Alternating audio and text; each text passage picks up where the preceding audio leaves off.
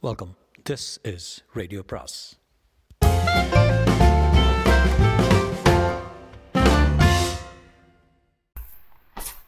அனைவருக்கும் அன்பு வணக்கம். சுஜாதாவின் உயிராசை பாகம் மூன்று. கடிதங்கள் யாவும் பழுத்த இலைகள் போல இருந்தன. அஜாக்கிரதையாக கையாண்டால் உதிர்ந்து விடும் போல இருந்தன. கருத்த மசியால் தெளிவாக அடித்தல் திருத்தல் இல்லாமல் பூப்பூவான கன்னட எழுத்தில் நெருக்கமாக எழுதியிருந்த கடிதங்கள். கன்னடம் படிக்க வருமா? நான் படிப்பேன் ஆனால் படித்து முடிப்பதற்குள்ள விடுந்துடும் ஒவ்வொரு கடிதத்தின் இறுதியிலும் சுஷ்மா என்று எழுதியிருப்பதை அடையாளம் கண்டுகொள்ள முடிந்தது. இதை நீ படிக்காமல் இருப்பதே நல்லது. இந்த கடிதங்க என் இலக்கியத்தை பற்றி பற்றி மட்டும் எழுத்தை பற்றி மட்டும் பேசலை. இந்த பெண்ணு என் எழுத்தையும் அவ்வப்போது வந்து ஃபோட்டோக்களையும் வைத்துண்டு என் மேலே மையலும் மோகதாகவும் கொண்டு ஏறக்குறைய கவிதை ரூபத்தில் எழுதியிருக்கா. நான் பதில் போட்டிங்களா? அந்த தப்பை நான் செய்யலை. ஒரு கடிதத்தை லேசாக மொழிபெயர்த்தார் எனது அருமை மகாசி. என் உடலினும் தேவஸ்தானம் ஒரே ஒரு தேவனுக்காக காத்திருக்கிறது. எப்போது வந்து என்னுள் புகுந்து குடியிருக்கப் போகிறாய்? அக்க மகாதேவி போல உங்களூர் ஆண்டாள் போல் என்னை ஒரு தேவ வம்சமாக கருதி தன்னை அர்ப்பணித்துக் கொண்ட கடிதங்கள் எல்லாமே இந்த ரீதியில் தான் சுஷ்மா எழுதியிருக்கிறார் என்ன வயசு சார்? தெரியாது. இனிமே நீங்கள் அவளை பார்த்ததே இல்லை. பதிலும் போட்டதில்லை. ஒரு வழிப்பாதையில் தான் கடிதங்கள். ஆச்சரியம். என்ன ஆச்சரியம்? சுஷ்மாவை பார்க்குறத ஒரு விதமான ஆதர்சமாக எதிர்பார்ப்பாக வைத்திருக்கேன். என்றைக்காவது ஒரு நாள் பார்க்கத்தான் போகிறேன் ஆனால் ஏன் இதுவரை பார்க்க முயற்சி செய்யலை? பயம். பயமா? ஆ ரெண்டு பேருடைய கனவும் கலைந்து விடுமே என்ற பயம். என் கனவு மனத்தில் சுஷ்மா என்னும் ஒரு வடிவம் இருக்குது அது நேரில் சுஷ்மாவை பார்த்தா கலைந்து போயிடும். அதே போல் அவளும் என்னை ஃபோட்டோவில் பார்த்துருந்தாலும் என் குரல் என் பேச்சு சாமர்த்தியம் நடை பாவனை எல்லாவற்றையும் பற்றி ஒரு வடிவத்தை மனசில் வச்சுருப்பா. அதுவும் நிச்சயம் கலைக்கப்படும். ஏனென்றால் நான் என் எழுத்தில் தெரியும் மனுஷன் இல்லை. நான் ரொம்ப சுயநலக்காரன்.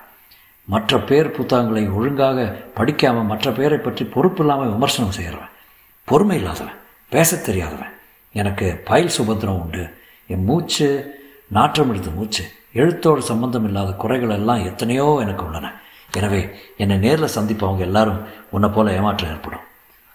அதே போல்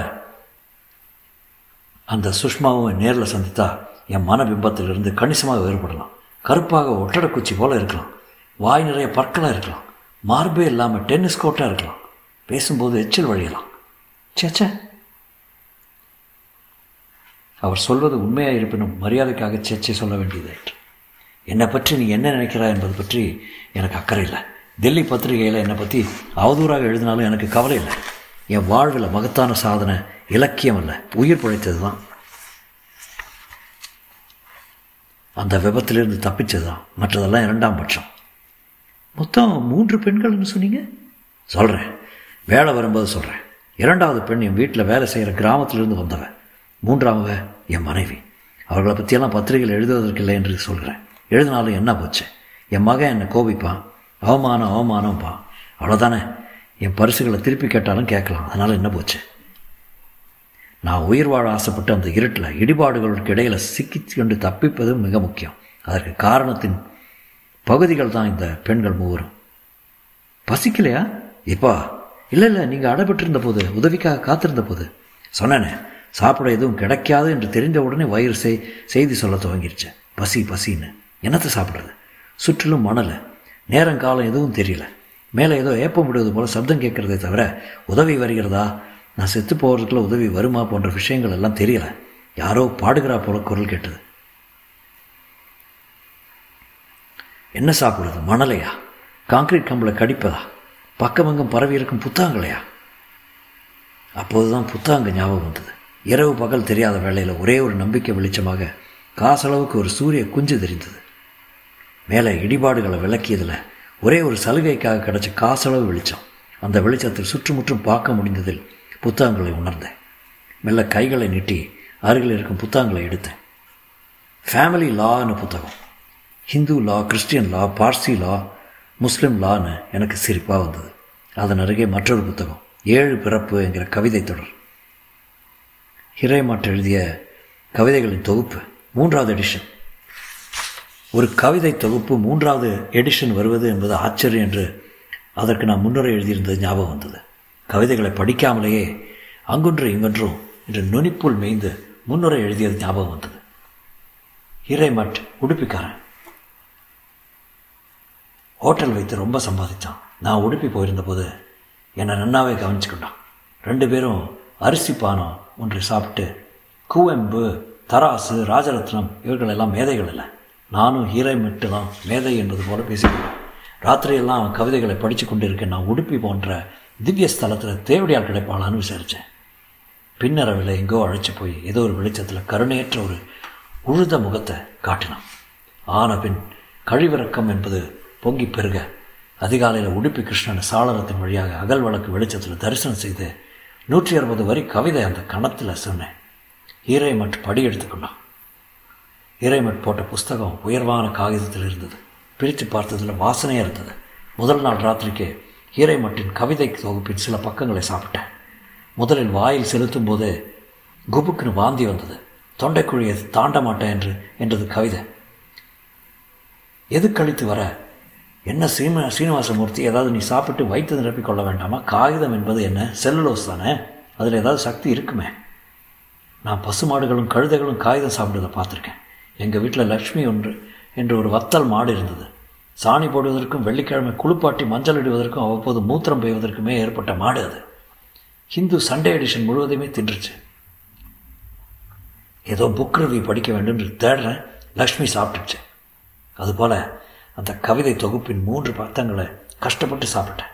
தண்ணீர் இல்லாமல் நாக்கு வறண்டி இருந்தது. இருக்கிற தாகத்தில் சிறுநீரை கூட குடிச்சிருப்பேன். அதுவும் வரலை. முன்னுரை எழுதும்போது அந்த கவிதைகளை சாப்பிட வேண்டிய ஒரு விதி வரும் என்று எதிர்பார்த்திருக்க முடியுமா? ஹீரை மற்றும் கவிதை சுவையாகவே இருந்தது என்று சொல்லலாம். ஏது எப்படியோ. வயிற்றில் போய் அவள் மாதிரி பரவி பசியை தற்காலிகத்துக்கு அடைச்சிருச்சு அந்த விதத்தில் திருப்தி அடைந்து சுற்றிலும் விரவி இருந்த மற்ற புத்தகங்களை பார்த்தேன். அடுத்தது எதை சுவைக்கலான்னு யுத்த உத்தேசத்துடன் மேல்நாட்டு காகிதங்கள் உசத்தியாக இருக்குமோ போல இருந்தது. டெல்மி வாய் என்கிற புத்தகத்தின் காகிதங்கள் கதர் போல தடியாக இருந்தன. ஒரு பைபிள் வெங்காய சருகு போல பக்கங்கள் கொண்டிருந்தது. Hindi Kannada dictionary police manual family law போன்றவை கழுதை கலர் பேப்பரில் இருந்தன. Rendering in pen and ink என்கிற புத்தகம் நிச்சயமாகவே சுவையாக தித்திப்பாக கூட இருக்கும் போல இருந்தது. இப்படி யாராவது புத்தகம் அச்சிட்டால் என்ன? நன்றாக இருக்கும். ரூபாய் கொடுத்து வாங்கின புக்க புத்தகம். அப்பளம் அல்லது உருளைக்கிழங்கு மரவள்ளி வறுவல் போல செய்த காகிதத்தில் பக்கங்களை அமைச்சு சாக்லேட் மையில் அச்சிட்டிருக்க வேண்டும். அட்டை கோன் ஐஸ்கிரீம் மேற்புறம் போல இருக்க வேண்டும். எல்லா பக்கங்களிலும் கொஞ்சம் சர்க்கரை சேர்ந்திருக்க படித்த உடனே கடித்து சாப்பிடக்கூடிய புத்தகம். நல்லா ஐடியா இல்லை நான் அவரை ஒரு மாதிரியாக பார்க்க. என்னை பார்த்தா பைத்தியம் போல தான் தோன்றதில்ல சேச்சே ஏன் அப்படி பார்க்குற? நீ நம்பலையா? இப்போது ஒரு காகிதம் கூட. ருசித்து சாப்பிட்றேன்னா இல்லையா பாரு. இந்தியன் நியூஸ் பிரிண்ட் தவிர எதவாக இருந்தாலும் சரி. லேக்கக் நோட்டு புத்தகமாக இருந்தால் உத்தமம். ரிமார்க்கபுள் எதற்காக சாப்பிட்டேன் எதையாவது தின்னு உயிர் வாழத்தான். இந்த டேஷ் மகன்கள் வருகிற வரைக்கும் மூச்சும் உயிரும் பத்திரமாக வைத்திருக்க வேண்டியதுதான். சுஷ்மா தான் உந்து சக்தி அதற்கு. சுஷ்மா அதில் ஒருத்தி முக்கியமாக மற்றொருத்தி என் மனைவி. சுஷ்மாவின் பல கடிதங்களை பார்த்தேன் என் மனைவி எனக்கு எழுதின ஒரே ஒரு கடிதம் இன்னும் பிரிக்கப்படாமல் இருக்கு. இது மற்றொரு எதிர்பார்ப்பு. இவைகளுக்காக காகிதத்தை சாப்பிட்டு காத்திருந்தீங்க? காகிதம் மட்டும் இல்லை. நான் சற்றே அச்சத்துடன் காத்திருக்கேன் கரப்பாம்பூச்சியும் சாப்பிட்டேன். என்றார் அவர். தொடரும்.